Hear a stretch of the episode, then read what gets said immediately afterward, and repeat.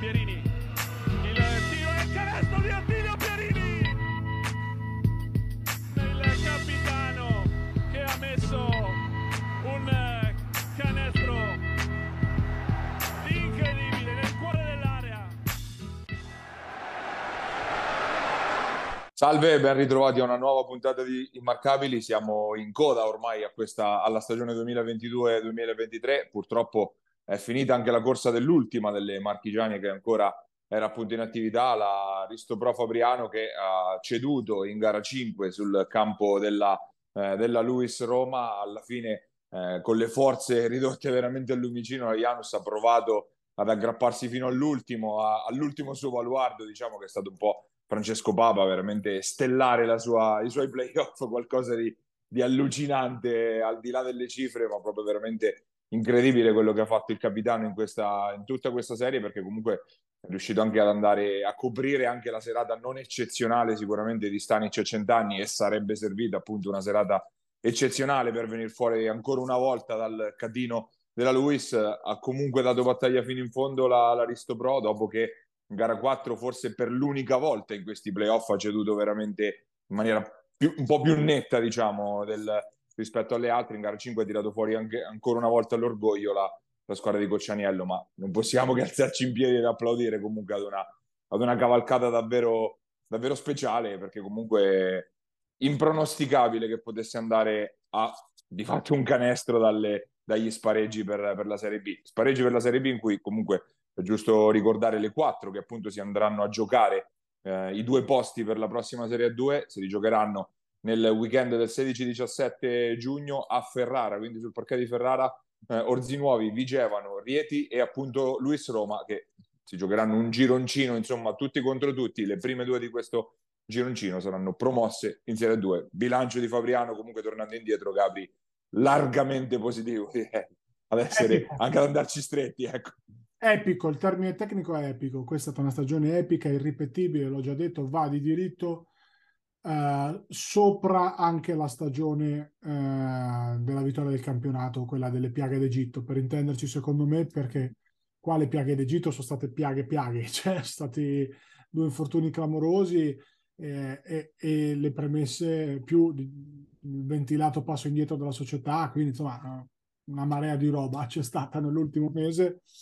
E nonostante questo la, la, la squadra ha fatto, fatto dei playoff uh, indescrivibili con, uh, con, trascinata da Papa che secondo me proprio si è immedesimato totalmente nella, nel ruolo di, di, capitano, di uomo della città, di, di, simbolo anche di una squadra che doveva rinascere dalle proprie ceneri e Papa ha fatto delle robe che onestamente noi gli avevamo visto mai fare con così tanta continuità.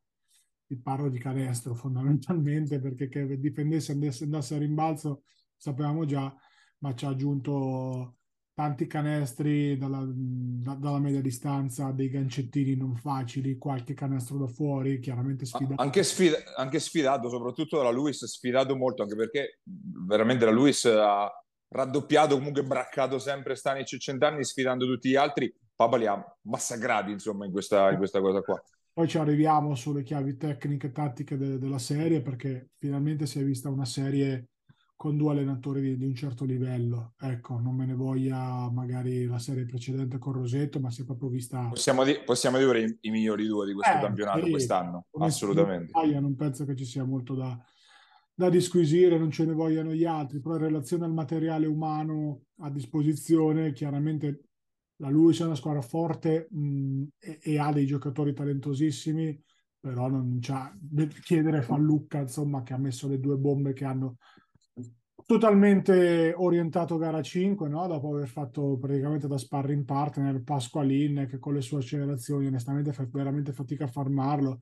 Uh, insomma, veramente tanti, no? tanti, tanti giocatori, però in relazione appunto diciamo al talento sicuramente queste sono le due squadre che sono andate oltre i propri limiti, oltre anche il lecito, il lecito aspettarsi. Quindi è stata una serie vera, vera perché sono stati, ogni partita c'è stato un accorgimento tattico diverso da una parte e dall'altra, si sono viste zone, zone miste, si sono viste anche zone diciamo estremizzate, cioè alla fine si è andato con Luis che giocava post bassi, gara 4 e gara 5 solo post bassi, all'attaccare Stanic in gara 4 che era accoppiato con, con uh, spesso con un uomo più grande da Falluca in poi e in gara 5 con Allodi che è stato il problema, forse, forse è stato quello che Paglia, non so se sei d'accordo, rispetto all'anno scorso ha dato a Luis una dimensione interna in più che gli ha, ha, permesso anche agli esterni di togliersi no. le pressioni di turno. Noi, noi, noi, diciamo della Luis che comunque come struttura è quella dell'anno scorso, però i due che hanno inserito sono due upgrade importanti. Uno è questo e Allodi che appunto gli dà una dimensione interna, poi ha anche quel piazzatino dai 5 sì. metri, anche da 3 qualche volta la, la, la, mette, ma comunque gli dà un'altra dimensione. Poi fa Lucca che è assolutamente un uh, giocatore di categoria superiore, chiaramente e questo ha permesso anche a Pasqualini d'Argenzi in uscita dalla panchina, insomma, un discreto lusso perché è giocatore di rottura se ce n'è uno, ma il merito della Luis è quello di, aver, di, di esserseli col, coltivati no? in casa questi qua, perché Pasqualini d'Argenzio prima di andare alla Luis onestamente erano giocatori normali, diciamo. Eh, Pasqualini già qualcosa Pasqualini aveva fatto a Crema soprattutto, fatto, sì. però gli altri sì, sostanzialmente tutti cresciuti lì comunque, venuti fuori lì. Barbon, Murri, eh, ce ne sono 500. Legnini che ha fatto un campionato incredibile anche lui. Quindi mh, mm, si è visto veramente alla fine una sorta di triangolo e due paia con uh, Paccarie che è andato a, a, raddoppiare gli unici due che potevano far canestro da fuori e, e, ecco perché alla fine Stanic ieri è arrivato morto, proprio morto e Simone invece è stato secondo me l'ultimo a mollare a degli esterni però quando ce n'è sempre due addosso per tutta la serie che ti pigliano a cazzate non è facile. In tutto questo sono stati bravissimi Papa, l'hai già detto, ma secondo me anche Gulini e Fall a vivere degli spazi che gli hanno dato. Quello che ha detto Daniele a fine, Daniele a fine conferenza stampa mi trovo molto d'accordo, cioè sono stati bravi e veloci ad adattarsi alle nuove spaziature che la conformazione senza Petrarca e Berry, ovvero senza così tanta perimetralità, gli concedeva. Quindi sono stati bravissimi a fare tagli, eh, backdoor, da cui generati dalla tanta pressione sugli esterni, eh, extra pass sugli short roll, e quello, quello, è il frutto dell'allenamento, no? pick and roll magari centrale, tutte le azioni sono iniziate con dei pick and roll centrali, a cacciare il peggior difensore presunto tale degli avversari, short roll, collaborazione col controlungo e da lì poi a trovare delle soluzioni. Idem dicasi appunto dei tagli di Gulini dal lato debole, dove ovviamente da tre punti veniva sfidato e mi sento di dire con logica, però lui è stato bravo spesso a battere il close out anche se a distanza, no? Eh, con un primo passo che onestamente è, è difficile da quella, quella, è una, quella, è una, cosa che sa far bene, però lui battere sì, sì. il close out con quella prima falcata lunga che ha è una cosa che riesce a far bene. Poi ha, ha imparato anche nel corso della stagione a finire col contatto un po' meglio. Lui è stato fino anche l'anno scorso, insomma, ce l'avevamo in casa, lo vedeva tutti i giorni, un ragazzo che aveva delle difficoltà nel finire, più che altro nel fare la scelta giusta tra il rovesciato, l'arresto di potenza, tutte quelle conclusioni lì. E invece qua devo dire che pur andandosi a schiantare con dei corpi importanti ha fatto bene. Dall'altra parte Aniello 80 zona anche lui, tanti accorgimenti tattici diversi e si è vista proprio una serie Uh, veramente quelle partite a scacchi tra allenatori che è stato anche bello vedere che non si erano viste nelle serie successive, quello che abbiamo un po' imputato uh, alla serie con Roseto, no? l'incapacità di reagire dal punto di vista tattico uh, e di fare più o meno sempre le stesse cose. Per Fabriano Paia si chiude una stagione irripetibile che speriamo possa ripetersi, nel senso speriamo che ci possa essere un futuro per questa squadra ad alto livello. Si vocifera che ci possano essere degli interessamenti uh, di altri imprenditori locali a sostenere Aristo Pro Fabriano nell'attesa di tornare poi col primo sponsor, il botteghino, ovviamente. E quindi ci sarebbe da tenere un altro duro, un altro anno, probabilmente altri due, conoscendo i tempi della burocrazia, i tempi del, degli approvvigionamenti anche di tutto il settore edile in questo momento però sarebbe veramente brutto dopo un finale di stagione così, una stagione così eh, mollare, no? Ci saranno sicuramente dei protagonisti nuovi perché se quella di Aniello ieri sera non è una, una, una conferenza stampa di addio, poco ci manca, leggendo insomma un po' tra le righe.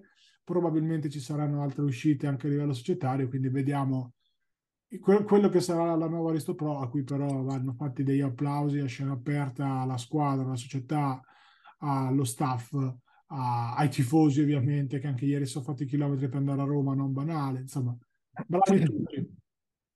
anche le parole di Fantini affidate anche a Facebook eh, la, lasciano intendere appunto che possa essere anche quello finito come percorso, quindi comunque sarà un'estate sicuramente di tante novità per la, per la Janus, eh, in primis per capire dove si andrà a collocare la prima squadra di Fabriano, quindi se eh, nel campionato che si è conquistata sul campo, ovvero la, la nuova Serie B d'Elite, dove alla fine dei conti quindi saranno davvero, perlomeno al momento, due le aventi diritto marchigiane, ovvero Fabriano Iesi, e quindi si rinnoverebbe comunque il derby attesissimo da entrambe, da entrambe le parti e anche quello è un, un, fattore da non sottovalutare perché poi lo sappiamo che queste sfide poi accendono le, non solo le tifoserie ma accendono anche le, eh, le rispettive dirigenze, come è normale che sia, non c'è niente, niente di strano ovviamente, anzi è proprio anche il, il sale dello sport chiaramente. Eh, poi da, da, quelle scelte si origineranno poi tutte, tutte le altre, quelle tecniche a cascata, io penso su, su Coccianiello dipenderà probabilmente da, appunto da quale sarà eh, il futuro di questa, di questa Janus e poi di conseguenza ovviamente per tutti gli altri giocatori, in primis per eh, il discorso Stanic che sarebbe anche sotto contratto per, per, i, per le prossime stagioni e quindi eh, bisognerà valutare appunto a partire da quello e poi tutto il resto anche se eh, ovviamente adesso è prematurissimo, finito ieri il campionato, difficile appunto dire dove, dove si andrà a ricollocare la Juventus. È anche difficile rinnovarli alcuni giocatori qualora, qualora si, si, volesse continuare. Io solo oggi ho avuto tre telefonate da, non faccio nomi, anche fuori girone, che mi hanno detto, mi hanno chiesto informazioni su alcuni giocatori di Fabriano, tre, solo oggi. Quindi è normale che cioè, stagioni così irripetibili ti attirano attenzione, ti attirano soldi, capitali, come giusto che sia, progetti, magari anche di categoria superiore vedi, Bar- vedi Varaschin l'anno scorso per fare un esempio, no? fece una stagione molto simile a quella di Papa di quest'anno e poi fece un saltino in A2.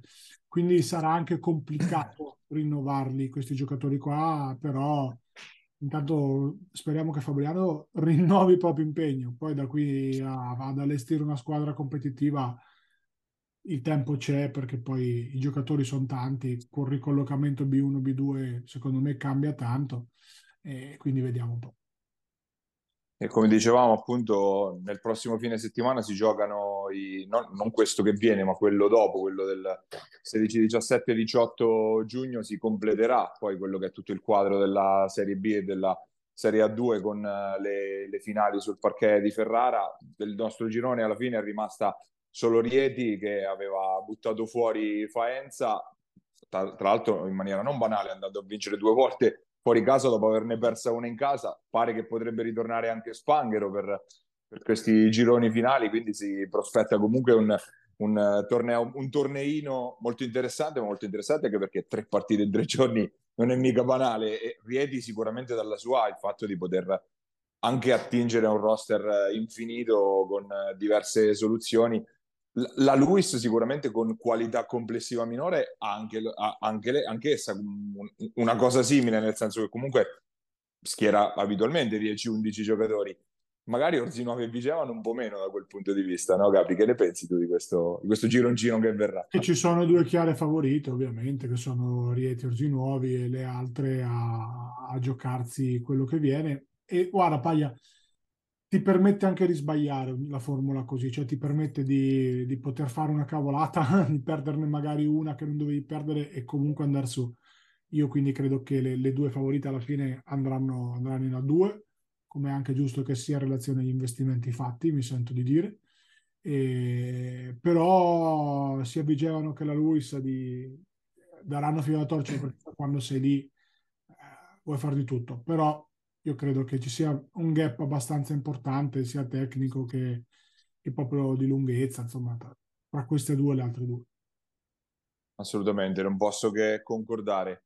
Eh, intanto ovviamente iniziano i primi, diciamo, piccoli movimenti perché il mercato ovviamente entrerà poi nel vivo una volta finiti davvero i campionati, sono in corso ancora anche le finali di Serie A2, quindi ancora per qualche settimana probabilmente ancora non si entrerà davvero vivo, nel vivo, ma soprattutto ora ci si muove per quanto riguarda gli allenatori, che classicamente ovviamente sono il, i primi tasselli che si vanno a piazzare. E infatti, restando in Bid Elite, restando all'altra appunto delle nostre che, eh, che ci sarà, ovvero Iesi, è arrivata già la conferma appunto da quel punto di vista non è che ci fossero molti dubbi, non, ave- non li aveva lasciati intendere ovviamente Marcello Vizzinardi che sarà ancora alla guida della, della Baskettiesi Academy, Baskettiesi Academy che però ha annunciato anche l'uscita invece di eh, Patrick Gatti che eh, comunque tutto sommato fino all'infortunio aveva avuto una stagione molto molto positiva, quindi n- non dico mossa completamente a sorpresa, però non era scontato insomma la, questa decisione.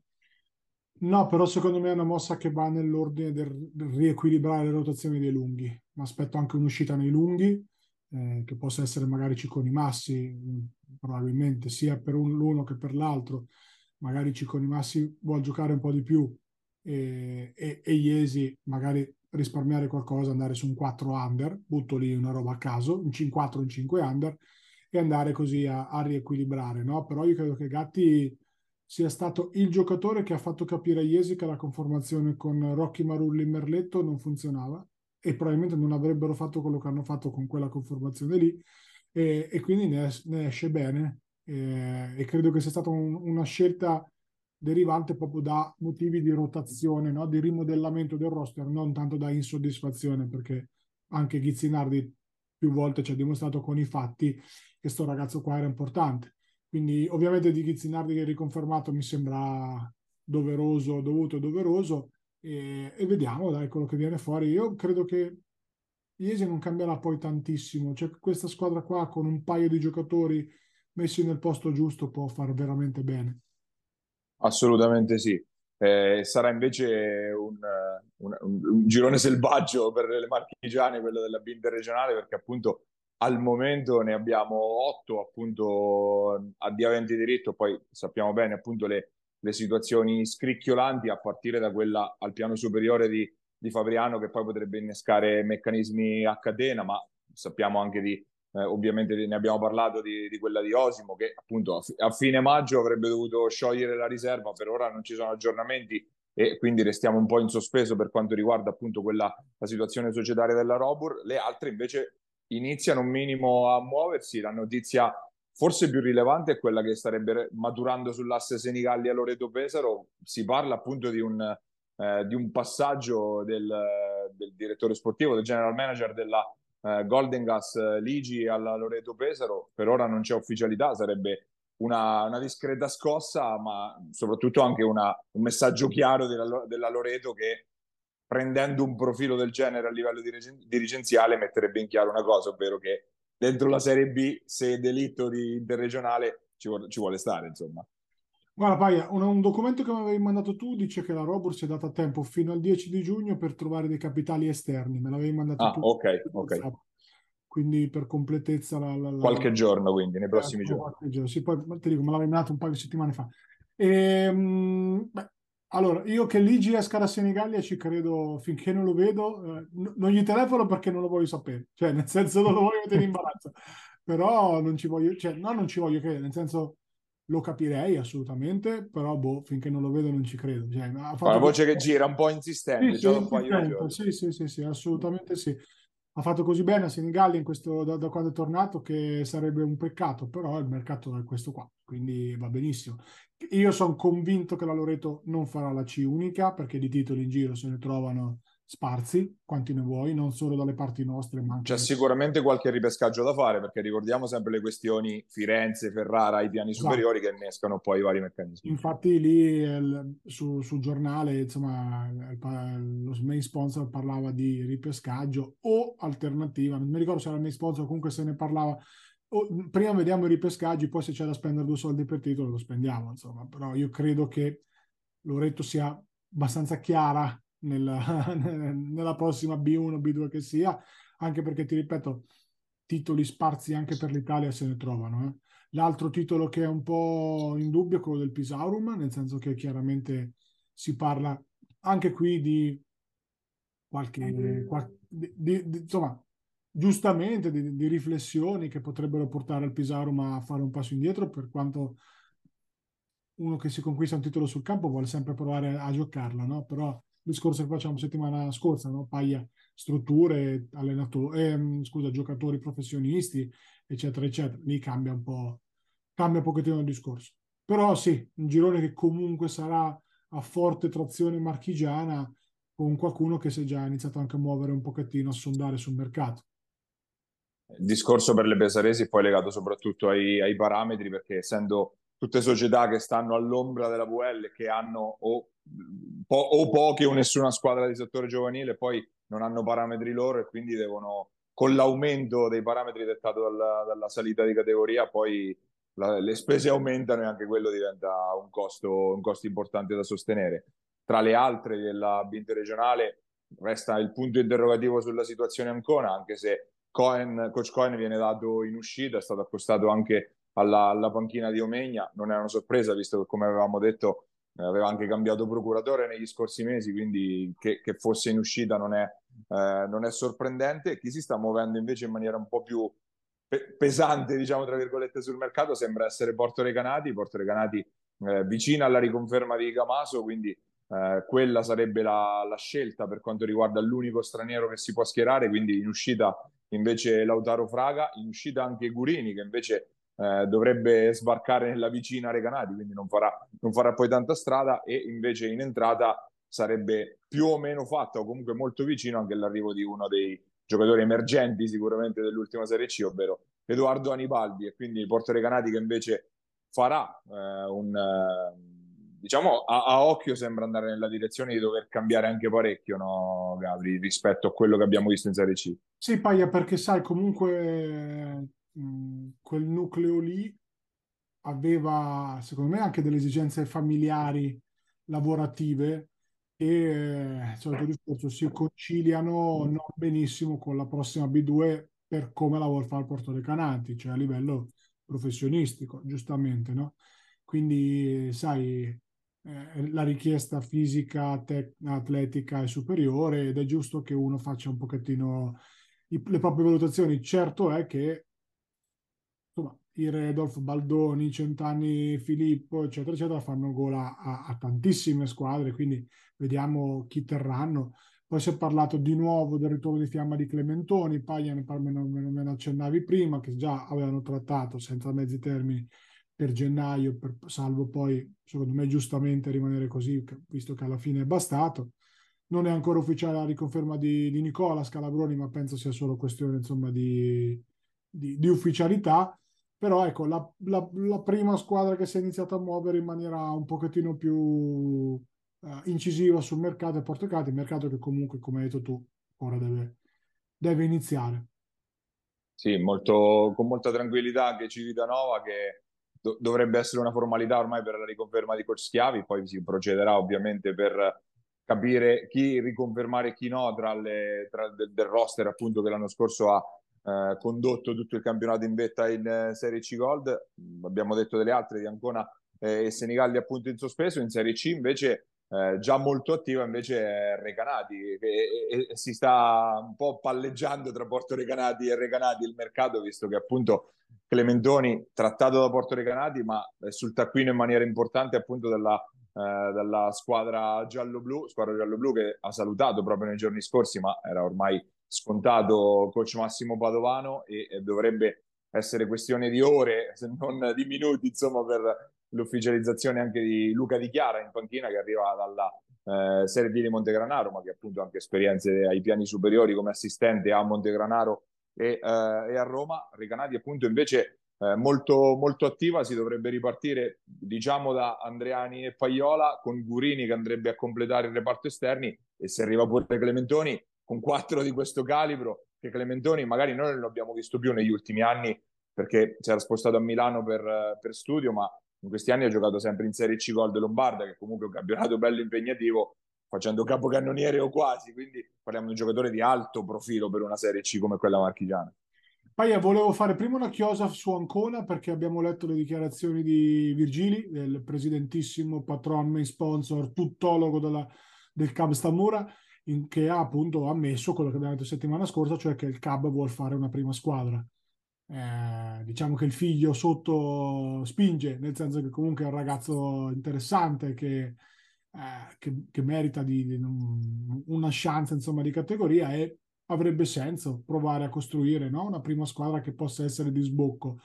Quello che si è letto tra le righe appunto di quello che ha detto Virgilio è proprio questo, cioè una squadra che comunque sia di sbocco, cioè senza un, una naturale prosecuzione di, di, un, eh, di un, percorso eh, e che cercavano sinergie con il campetto, sinergie che secondo me significano una cosa sola, passa tutto sotto di noi, perché è, è, un, è un, è un messaggio abbastanza chiaro, no? Ti voglio dire, Luciano Mosconi sembra in, uh, indirizzata verso il calcio, calcetto non so dove ma fuori, mi dicono, dalle retrovie, vediamo, insomma, poi adesso capirai qua ad Ancona tra cambi di sindaco e robe varie, qua ormai si parla di tutto e di più, però noi riportiamo così, senza, giusto per competenza di informazione, però questo mi sembra un passaggio importante del basket, del basket locale.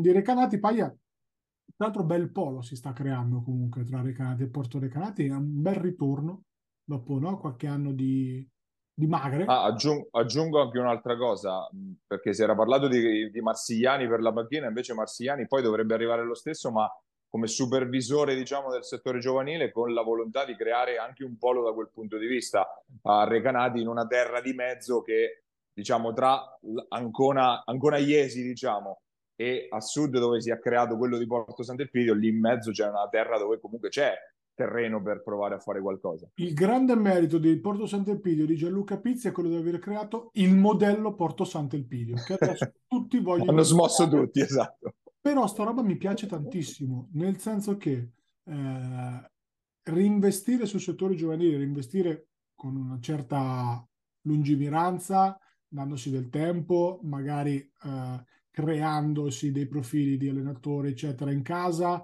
e dando tempo appunto ai responsabili di lavorare mi sembra una cosa molto molto sensata per costruire un futuro sostenibile del nostro basket. Quindi ben venga il modello Sant'Elpidio se, se esportato insomma uh, a, all'estero diciamo così anche perché poi Recanati ricordiamoci che fino alla classe 97-98 aveva delle, delle, dei giocatori interessanti. Dagli un, un anno, quella, quella, classe lì la portò anche le finali nazionali, se non sbaglio, 97-98, adesso non mi ricordo.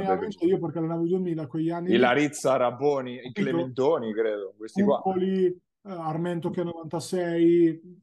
C'era una... Recati c'è sì. stato fino diciamo all'annata 2000, 99-2000, c'è stato un bel polo.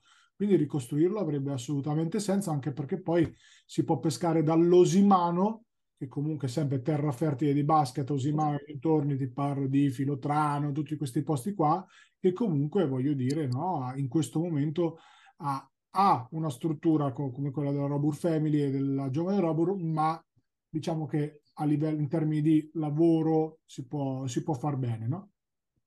Assolutamente. E riguardo la Serie C, la Serie C in realtà a livello di Silver non sarebbe nemmeno finita, ci sarebbero gli spareggi per uh, definire l'ordine di ripescaggio tra Tolentino e Porto San Giorgio, invenzione mirabolante della federazione per allungare ancora di più il brodo, ma a quanto pare, questa è una notizia ancora non confermata, la Virtus Porto San Giorgio non si dovrebbe presentare appunto per disputare questi spareggi e in automatico quindi lascerebbe il primo posto di ripescaggio a uh, Tolentino. Se davvero dovesse andare così, per Tolentino sarebbe quasi fatta di fatto per entrare eh, nella nuova Serie C unica perché a quanto pare invece la, eh, la Real Pesaro, la, fondamentalmente l'Under 19 della, della VL, quella guidata da coach Luminati, sembrerebbe indirizzata a non iscriversi invece alla nuova Serie C unica e a quel punto lascerebbe appunto quasi in automatico il, il passo diciamo a Tolentino che insomma con sudate abbastanza copiose avrebbe alla fine centrato il, il risultato. Però siamo ancora diciamo nel, nel, nella nebbia delle, delle, chiacchiere, perché in queste settimane più di, più di chiacchiere non, non, possiamo fare fondamentalmente.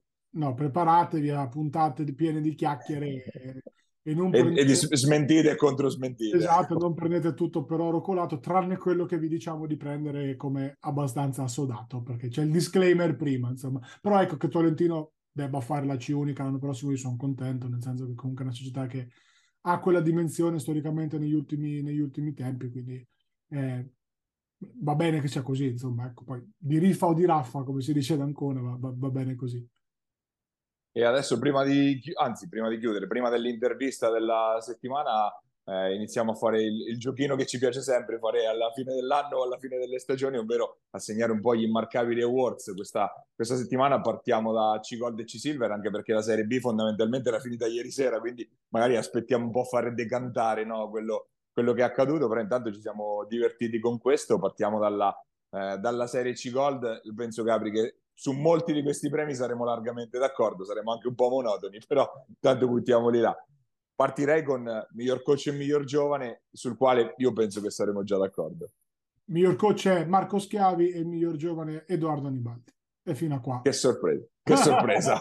assolutamente gli stessi per, per, ovvi motivi. Coach Schiavi che ha portato Civitanova a essere la squadra più continua ad alto livello durante tutta la stagione. Anibaldi la, la sua stagione è sotto gli occhi di tutti e in un campionato in cui di giovani poi se ne sono visti in realtà molto molto pochi. No?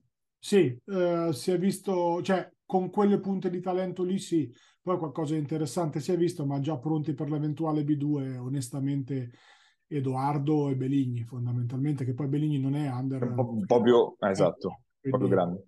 Quindi non, è un falso rookie come quando andò, chi era, Prighioni ai... ai, ai a 32 anni, 35 anni. Esatto. Per il quintetto Gabri invece? Andiamo prima all'MVP, il mio Suppi ovviamente. Sì, anch'io. Ok, allora anche quello. MVP, ok. Quintetto, guarda, stavolta ce li metto quelli di Citanova e faccio Suppi, Bazzani, Bini, scelta di cuore, Landoni, Gamazzo. Mm. Su questo poi abbiamo qualche differenza invece.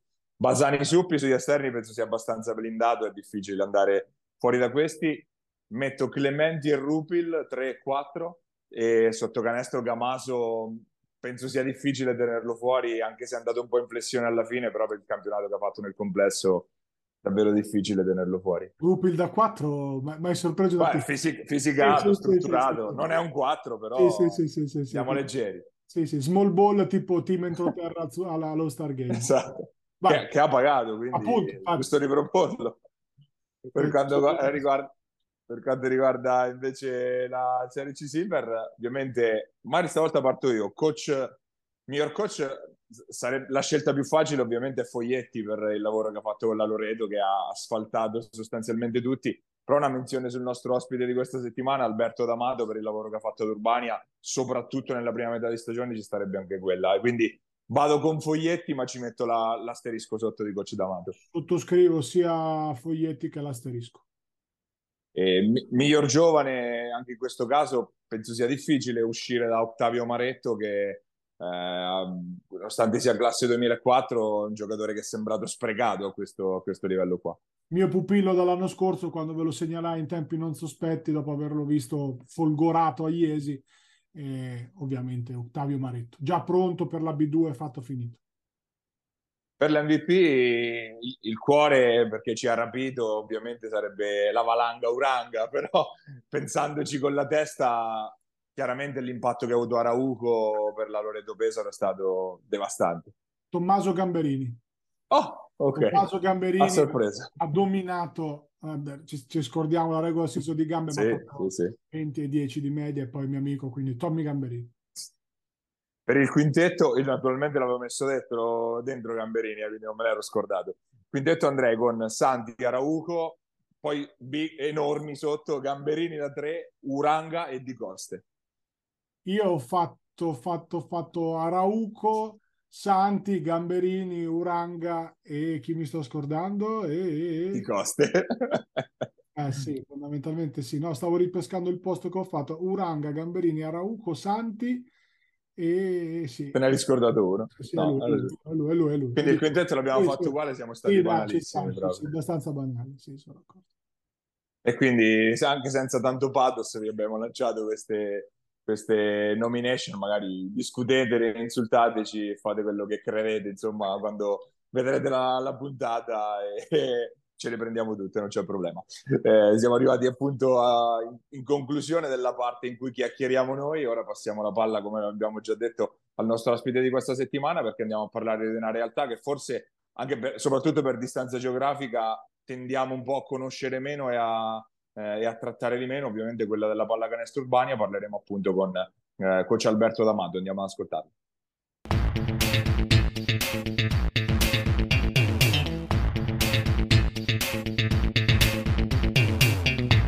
Nostro ospite questa settimana abbiamo il coach della pallacanestro Urbania, Alberto D'Amato. Grazie di aver accettato il nostro invito innanzitutto. Grazie a voi e buongiorno a tutti. Ripartiamo appunto dalla stagione che ormai si è chiusa da, da, qualche settimana. Per Urbania è stata sicuramente una grande annata, in particolare la prima metà di stagione veramente spumeggiante. Poi ovviamente un po' avete avuto una piccola flessione, ma direi obiettivo ampiamente centrato, no coach? Sì, siamo, siamo stati nella prima parte veramente, veramente molto bravi. Direi che nella seconda parte abbiamo fatto comunque bene, però ecco, abbiamo avuto qualche, qualche problema di più. Tenete presente che abbiamo avuto un mese fuori eh, Altieri perché si è operato al naso, eh, 20 giorni fuori Coste perché si è operato ai denti. abbiamo avuto fuori un mese Marc Antonini che si è operato agli occhi, cioè diciamo cioè, che... non proprio infortuni di campo, diciamo. No, no, no, di campo non si è fatto male praticamente quasi nessuno, però non siamo stati fortunati dall'altro punto di vista. È anche vero che però siamo arrivati alla fine eh, bene, dai, abbiamo vinto le ultime 5 su 6, tutto sommato sono, sono molto soddisfatto. E appunto l'Urbania poi storicamente si poggia su un nucleo che è fondamentalmente costruito poi di giocatori locali o più o meno locali, puntellato poi da giocatori come negli ultimi anni abbiamo visto il Di Coste da qualche anno, quest'anno anche Myers per esempio. Eh, ci parli di quanto è anche difficile costruire un roster competitivo per un campionato comunque non facile come la Serie C in una realtà come Urbania che comunque è un po' lontana dalle, dalle piazze importanti che sfornano tanti giocatori, in primis Pesaro ovviamente mi viene da dire. Sì, guarda, tieni presente che io sono stato chiamato 12 anni fa da Urbania, la prima volta, proprio con l'obiettivo di far crescere i giocatori locali. E, ed è un percorso che ho svolto con, direi, disciplina, ma soprattutto con grande voglia, perché mi piaceva molto l'idea di costruire.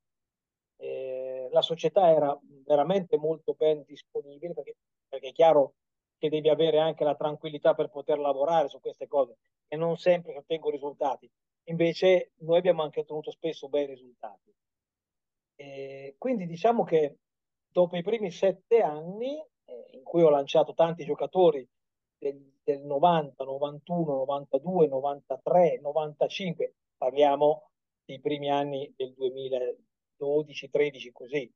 Quindi ho fatto un lavoro eh, direi abbastanza, abbastanza positivo. E, di buono c'è che questo è un nucleo che è rimasto nel tempo, perché ancora oggi sono giocatori importanti. Per cui ecco, la difficoltà secondo me eh, spesso sta nella poca pazienza delle società. È chiaro, poi l'allenatore deve essere un, abbastanza diciamo, portato, anche fortunato, perché io per strada ne ho perso qualcuno che era, secondo me, importante. Eh, per cui, ecco, tanti altri li ho portati fino in Serie C da protagonisti, però, ripeto, la società è stata molto importante, perché mi hanno sempre detto, questo è l'obiettivo, una partita in più, una partita in meno, non cambia nulla. Poi è chiaro, arriva un punto in cui questi giocatori, che sono tutti protagonisti, devono giocare. Devono giocare, devono, nel senso buono del termine, eh, meritano di giocare.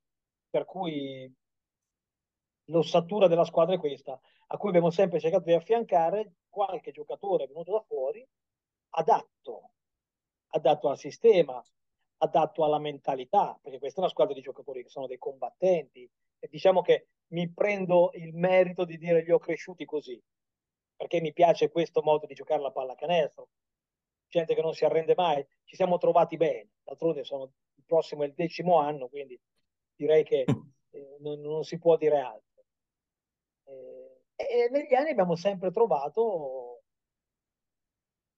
giocatori adatti, giocatori adatti. E li voglio citare perché è importante in primis ho portato da Pesaro eh, Rodolfo Pentucci, che ormai è una colonna della squadra da otto anni. Ho portato Fabrizio Facenda, che è un giocatore che ha fatto per cinque anni grandissime cose. Io l'avevo già allenato alla Scavolini Spar, come assistente ero ovviamente. E ho portato Longoni Matteo, che ha fatto anche lui tre anni splendidi. Per cui, ecco, abbiamo avuto la, la bravura di trovare i giocatori adatti. Nel, sono stati tre anni dove io sono andato via, al posto mio è stato chiamato un, un allenatore probabilmente anche migliore di me, eh, Davide Curzi, che ha migliorato ancora ciò che avevo fatto io e quindi diciamo che si è continuata un po' la strada che avevo intrapreso io, eh, l'ha fatto veramente benissimo. E, e poi quest'anno, l'anno scorso abbiamo ritrovato giocatori ancora una volta adatti, vedi Coste, vedi l'anno scorso Altieri, vedi Myers, per cui abbiamo fatto, diciamo, ecco, tutte le cose nel modo giusto, tutte le cose nel modo giusto. E non è facile, abbastanza raro, ma il merito più grosso della società, bisogna dire la verità. Se, par- parlando di giocatori emersi da, appunto da Urbania, quello più sulla bocca di tutti ultimamente ovviamente è Gulini che sta facendo grandi cose a, a Fabriano, è un caso anche un po' particolare, no? di solito eh, per Urbania il, il bacino di riferimento è Pesaro, comunque il pesarese, lui è venuto è dovuto arrivare a Fabriano. È un, è, è, cioè, secondo te sta, cambia un po' il vento oppure è un caso veramente fuori, fuori da che non fa giurisprudenza, diciamo?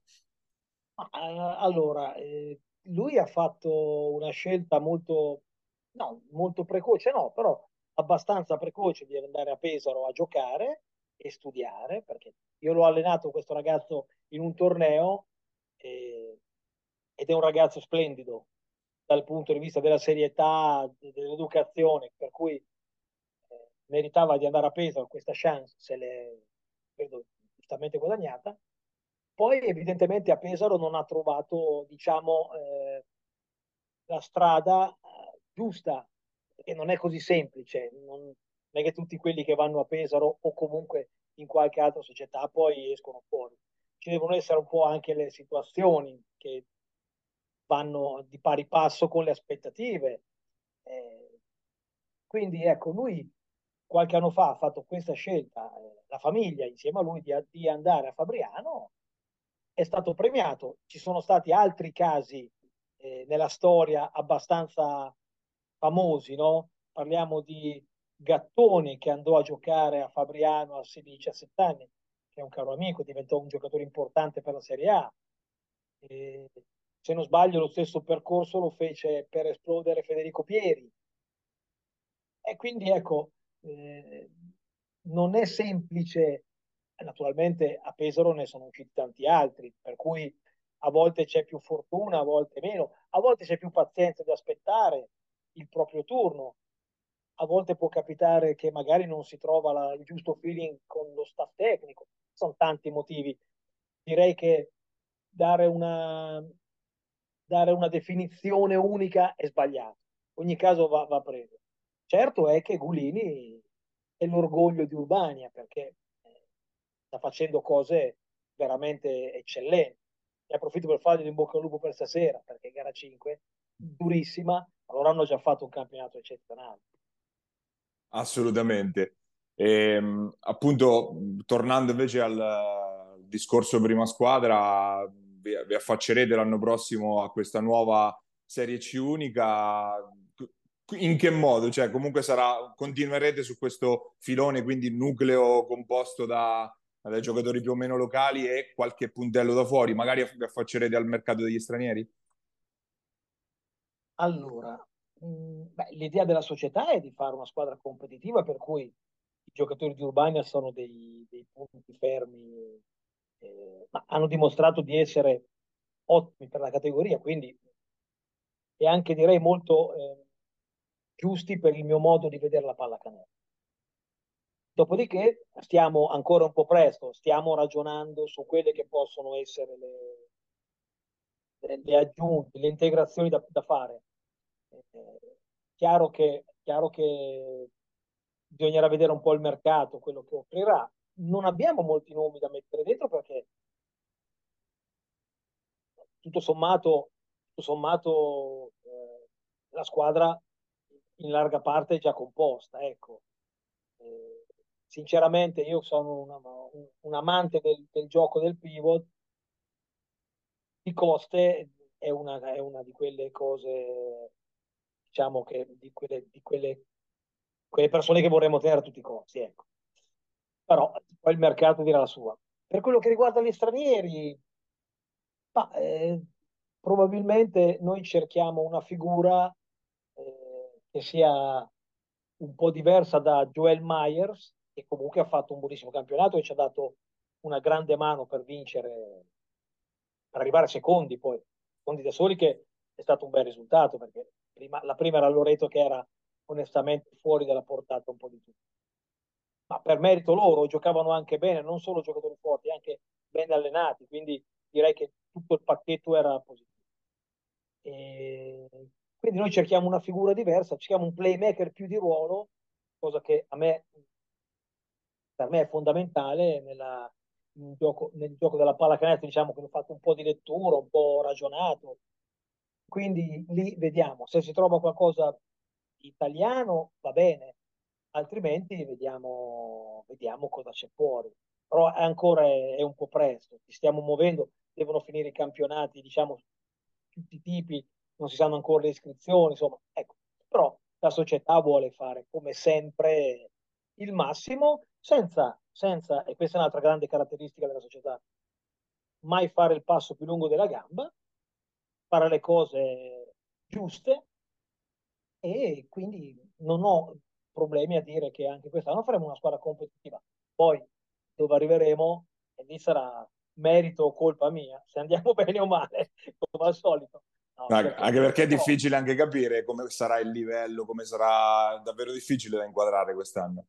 Molto difficile in virtù del fatto che cambiano totalmente le, le prospettive per gli italiani. Che oggi devi avere tutti italiani e uno straniero al massimo. E in queste categorie parliamo l'anno scorso era la C-Gold, che diciamo era il, quinto, era il quarto campionato, quest'anno diventa la B interregionale, diciamo c'è stato un, un, un eh, rimescolamento delle carte, si alzerà un po' il livello, ma il punto è che c'è solamente uno straniero. L'anno scorso c'erano squadre che avevano due o tre stranieri che facevano nettamente la differenza. Per cui ecco, il mercato degli italiani diventa fondamentale, diventa importante qui mi permetto di dire che raccolgo i frutti del mio lavoro. Ecco, questo mi gratifica perché vedo tanti giocatori italiani che ho cresciuto, che ho allenato, che ho lanciato. E diciamo che in questo momento ho la fotografia, diciamo, di ciò che ho, ho, ho prodotto. Ed è, un, è, una bellissima soddisfazione. Però vedremo Gabri. poi ah. quante società quante squadre andranno a pescare da sopra. Perché è chiaro che gli italiani sono pochi. Vedremo. Gabri. Voce. Coach, un po', un po', ce l'hai accennato. Ci parli della tua pallacanestro? Quella che ti piacerebbe giocare in una situazione ideale? Allora, a me piace molto eh, la pallacanestro cosiddetta di lettura, ovvero quella che poi più o meno vogliono fare tutti, non sempre ci si riesce, però il concetto è di creare vantaggio dalla prima soluzione e poi andare incontro a quella che è la, la, la scelta difensiva, cioè sfruttare la scelta difensiva per giocare contro la loro scelta, per avere un vantaggio ulteriore. Eh, bisogna avere giocatori adatti, ci sono giocatori che sono adatti a prendere il vantaggio e giocatori che sono adatti a sfruttare il vantaggio. Poi l'idea è quella di avere, come nel caso di, eh, di Coste, dei vantaggi strutturali, ovvero un vantaggio dato dal ruolo che deve essere di fatto un vantaggio nell'uno contro uno. Altrimenti creare dei vantaggi dal sistema, ovvero dall'uscita dei blocchi, dalle le solite cose, dal post basso, da, eh, dal pick and roll, sono eh, queste le soluzioni dove si va a cercare un vantaggio e lì si cerca di, di svilupparlo per arrivare a un tiro facile, che diciamo al tiro migliore della palla canestro, che è il tiro da libero, naturalmente nei limiti eh, delle caratteristiche. È chiaro che si tende a fare un tiro libero con giocatori che abbiano buone possibilità di fare canestro. Questo più o meno è, è l'idea. E, cosa che a Urbane mi è riuscita, mi è riuscita abbastanza bene. perché abbiamo sempre giocato una pallacanestro di lettura, questo parlo dal punto di vista offensivo. Poi invece dal punto di vista difensivo mi piace, mi piace molto preparare le partite singolarmente contro le caratteristiche degli, degli avversari. Eh, ho una squadra molto disponibile, con giocatori abituati a, a pensare a qual è la cosa giusta da fare. Per cui in entrambi i casi direi che mi piace giocare, forse anche per necessità, non avendo un eccesso di talento, mi piace giocare più di sistema, ecco, in attacco e in difesa. Ci parli anche un po' della struttura della società di Urbania, che vive in un mondo un po', un po difficile, no? un po' fuori dai radar, come ha definito anche Paglia, nel senso che comunque arrivarci, insomma. Però la realtà è che anche a livello giovanile ha fatto sempre cose egregie, pur rimanendo cose egregie, pur rimanendo appunto sotto l'ombra di Pesaro, adesso del, del, del, della metà Eurobasket Academy, comunque la concorrenza è tanta. Ci parli un po' come siete strutturati dal vertice fino, fino in fondo? Allora, la società è, è ben strutturata perché è composta dalla presidentessa che è la signora Tiziana Catani, che sono tanti anni che nel basket ha avuto tanti riconoscimenti a livello regionale, se non sbaglio anche uno a livello nazionale da Petrucci, per cui eh, parliamo di una ormai un caposaldo della pallacanestro regionale. E sotto di lei ci sono diversi dirigenti, a partire dal direttore sportivo, che è anche il mio vice allenatore, Federico Biagetti, e via via tutti gli altri dirigenti, De Marchi, Falasconi, Ubaldi, Baldassarri, eh, adesso mi, mi, sono perso il cognome del nuovo che è arrivato, Andrea, eh, l'anno scorso. Sono tutte persone capaci, competenti, ma soprattutto appassionate. Per cui sono persone che dedicano tanto tempo, tanta energia alla società.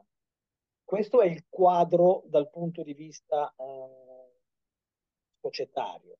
Poi ci sono altre persone che gravitano attorno, che sono molto utili perché sono eh, vicine al settore giovanile. Parlo di Tiberi, parlo di Campana, sicuramente dimenticherò qualcuno e mi scuso anticipatamente, ma sono tanti, tante le persone che eh, supportano la, la presidentessa. Quindi questa è la struttura. Il grande merito è stato anche quello di mettere allenatori capaci, perché oggi nel settore giovanile, ma da sempre, eh, ci sono stati allenatori capaci. Parlo di ehm, proprio Davide, Davide Curzi, che poi è diventato anche capo allenatore in Serie C, Lele Borsella. Eh, adesso dunque eh, ce ne sono tanti, eh, ce ne sono tanti molto bravi, eh, per cui aspetta che le, l'ex giocatore, l'ex giocatore di Cagli, che aspetta, te lo voglio dire perché è, è un, un, nome molto importante, Menciassi, che ha fatto un grandissimo lavoro. Eh, a numeri, coach, come, come siete messi a numeri del settore giovanile? Più o meno, per avere un'idea. Va bene, l'anno scorso credo che avessimo addirittura due squadre under 16, under 17, l'under 18 è sempre l'under 18 barra 19 è sempre con numeri ampiamente superiori alla media. C'è un reclutamento importante, c'è un mini basket importante eh, che la Tiziana ha sviluppato negli anni. Cioè, è, una, è vero, è una realtà, diciamo, a sé stante, ma in virtù del fatto che è capace di farlo. Cioè, non ha bisogno, poi per carità, fanno spesso collaborazioni con altre società perché può capitare l'annata che magari da una parte o dall'altra ha dei numeri risicati. D'altronde parliamo di paesi non, non di chissà quali numero di abitanti. Però, insomma, ci sono tanti, cioè, a Urbania la pallacanestro, come il calcio, vive di luce propria. E questo è, credo sia un grande merito. Per cui ci sono veramente tanti. Ecco, anche Matteo Violini, un altro allenatore settore giovanile molto capace. Ripeto, mi scuso per quelli che dimentico. Però ecco, c'è anche il Baskin a Urbania. una società di basket che è ben strutturata, è ben, è ben seguita. Cioè, la pallacanestro Urbania è, è una cosa seria. Certo. È una cosa seria. Poi c'è quella pizzeria di fronte al palazzetto che fa quella sfogliata che è.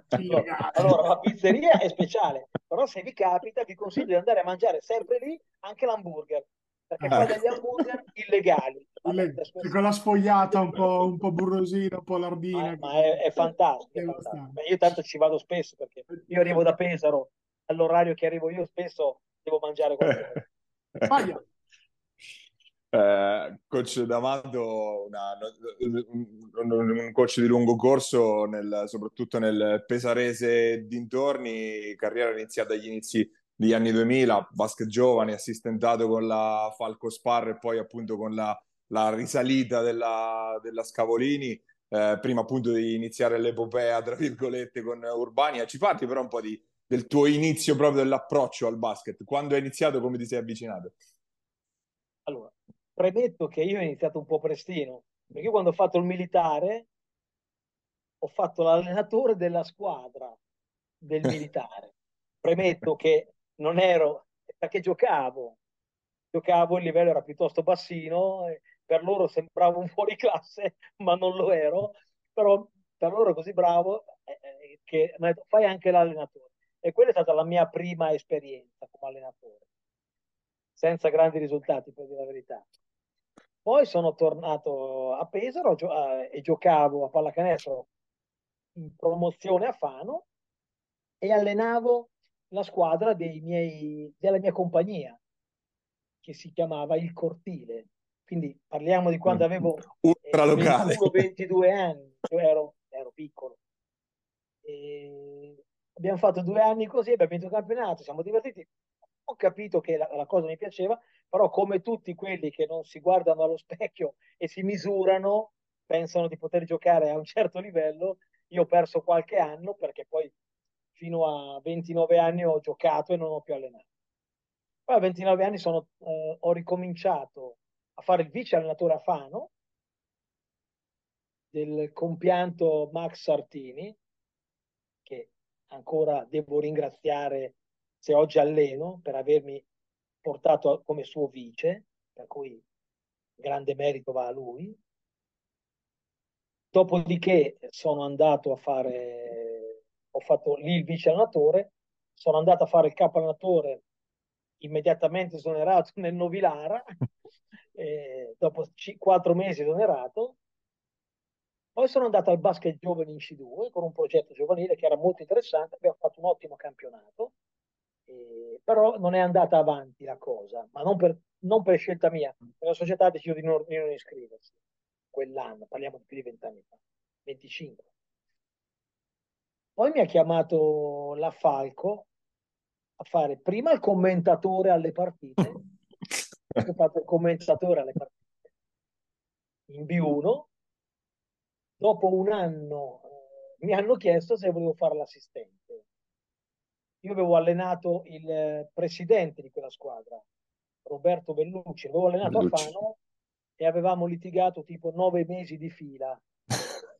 Sì, perché poi da lì è nata una, una grande amicizia, perché è, è un uomo speciale, una persona di, di un livello speciale. Però abbiamo sempre litigato tutto l'anno. Dopo un anno, che non siamo quasi più visti, mi ha chiesto se volevo fare l'assistente. Io sono andato perché avevo una grandissima voglia di, di imparare. Ho fatto il vice allenatore di Cinciarini, abbiamo vinto il campionato di B2, ma non sono rimasto per scelta mia. Eh, sono eh, poi andato, eh, ho fatto un altro anno, adesso in questo momento mi forse al basket giovane, dopodiché mi hanno richiamato alla Falco in B1 come vice allenatore di Giulio Tonucci. Ma lì quell'estate è successa l'apocalisse, per cui la Scavolini è fallita, hanno fatto la, hanno fatto la fusione con la Spar, con la Falco Spar, e quindi sono diventato da eh, vice allenatore della Falco, sono diventato assistente alla Scavolini Spar. E poi il percorso è stato quello di vincere la B1, la, la Lega 2 e fare tre anni in A1, sempre da assistente. E, e poi sono andato, ho fatto un anno fermo, ho fatto un anno fermo e poi sono andato al bar. Di, di, appunto di questi, io mi ricordo quegli anni appunto di questa rinascita della, di, di, quella che appunto era la, la VL appunto tu sei uno dei pochi che l'ha vissuta proprio tutta dalla, dal zero appunto a ritornare in Serie A tu e Bicio Facenda direi a occhio avete fatto il percorso insieme ecco. esatto, eh, esatto. Ci, ci, racconti visto che comunque hai avuto modo di avere sotto mano giocatori anche abbastanza importanti tecnici importanti penso vado a memoria, Calvani, Sacripanti, insomma, gente del genere, ci raccontiamo anche magari qualche aneddoto di quegli, di quegli anni lì. Eh, ce ne sarebbe un libro. sarebbe già, un libro. già, solo pensando a Bicio. Guarda, eh, quando siamo a, abbiamo fatto la B1, chiaramente la squadra era fortissima, non c'erano, diciamo, non c'erano dubbi sul fatto che avremmo dovuto vincere il campionato. C'era stato un investimento importante, c'era una città che ci seguiva, eravamo, facevamo partite magari contro squadre di Serie B con 6.000 spettatori, 7.000 spettatori, cosa incredibile. E Bicio era, Bicio era un giocatore, come sempre, importante, anche se poi davanti a lui aveva Livecchi, eh, parliamo di un giocatore che aveva militato in nazionale, un giocatore che per la Serie B era un fuoriclasse assoluto. Quindi ecco, però Bicio, Bicio era uno di quelli che portava avanti il gruppo, teneva allacciato il pubblico alla squadra, cioè un aneddoto solo è difficile adesso, perché Bicio era veramente un personaggio, però un grande giocatore, un grandissimo. Un giocatore di un talento credo anche forse che abbia riscosso meno di quello che avrebbe potuto, perché poi magari ecco un carattere, un guascone, uno che comunque aveva, era uno che aveva bisogno di essere stimolato. La sua serietà va di pari passo con gli stimoli che trova. Cioè lui a Urbania, uno potrebbe pensare, a Urbania in Serie C va a passare il tempo. E qualcuno mi disse, non fai bene a prenderlo. Io dissi, io so chi, io so chi prendo. E lui è sempre stato serissimo, è sempre stato un professionista in Serie C. Infatti mi ha dato grandissime soddisfazioni, per cui ecco, eh, dico, è un giocatore che mi ha dato tanto. Poi gli aneddoti ce ne sono tanti, e, insomma, di varia natura. Posso dire solo che la notte che abbiamo vinto la Coppa Italia, giustamente i ragazzi festeggiavano come è giusto che sia, perché, come è giusto che fosse, perché insomma, eh, solo che alle 4 del mattino, alle 4 del mattino, eh, avevano, no, non trovavano il, il cavatappi e, andar, e, andò Bicio a chiederlo a, a Calvani al piano di sotto. Calvani, contentissimo, oltre a essere un grande allenatore, e forse la persona più seria che ho conosciuto nel mondo della pallacanestro. Per cui immaginatevi la persona più seria che ha vinto la coppa alle 10, probabilmente alle 11 era a dormire perché la mattina c'era allenamento. Cioè, Calvani è la persona più seria del mondo, oltre un ottimo allenatore. E alle 4 del mattino, Bicio in, con i boxer a dire eh, Marco, coach, coach, ci serve il tiro a buccione. e, qui, e, qui, e qui chiudo. Però insomma, ecco, è stato, quegli anni lì sono stati importanti. Poi ho, poi ho fatto anni in Serie A con giocatori, come dicevi, di livello eccellente. Io ho allenato, io così in realtà ero l'assistente, però nel, nel mio piccolo ho allenato anche Myers, eh, parliamo di uno dei più forti della storia italiana, eh, come stranieri abbiamo avuto quegli anni di giocatori di livello altissimo, parliamo di Ramel Carri, un giocatore incredibile che non ha reso, non per colpa sua solo, abbiamo avuto Michael X, che è stato capocannoniere di Serie A, mm. parliamo di giocatori veramente, veramente forti, eh, un playmaker secondo me eccellente come Stanic, insomma, ne ho, ne ho visti tanti. Podestà, giocatore e personaggio unico nel suo genere. Ce ne sono tanti, cioè, ne, ho visti, ne ho visti tanti ho imparato da tanti, da tanti, da tanti giocatori, perché erano veramente dei, dei pozzi di sapienza cestistica, oltre al talento. Io ti, ti, ti ringrazio, coach, e in bocca al lupo per, per, questa nuova avventura che riparte, insomma, con questo grazie, nuovo Grazie a voi. Ciao, coach. Grazie ancora. Ciao, Alla ciao, prossima. Ciao. ciao ragazzi, ciao a tutti.